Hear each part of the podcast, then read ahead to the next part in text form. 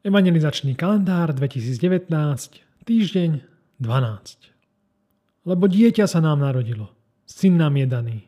Na jeho pleciach spočinie kniežatstvo, jeho meno bude predivný radca, mocný boh, otec väčšnosti, knieža pokoja.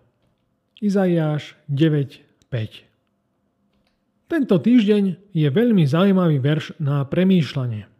Tento verš je z knihy Izaiášovej, čo je starozmluvný prorok.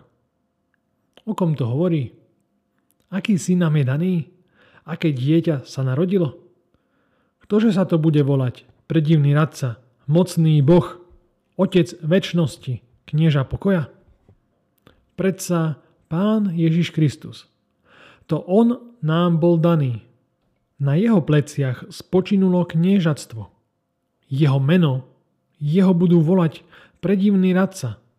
Predivne s nami hovorí, častokrát nám vraví veci, ktoré sa nám nepáčia, ktoré sú proti nášmu telesnému zmýšľaniu.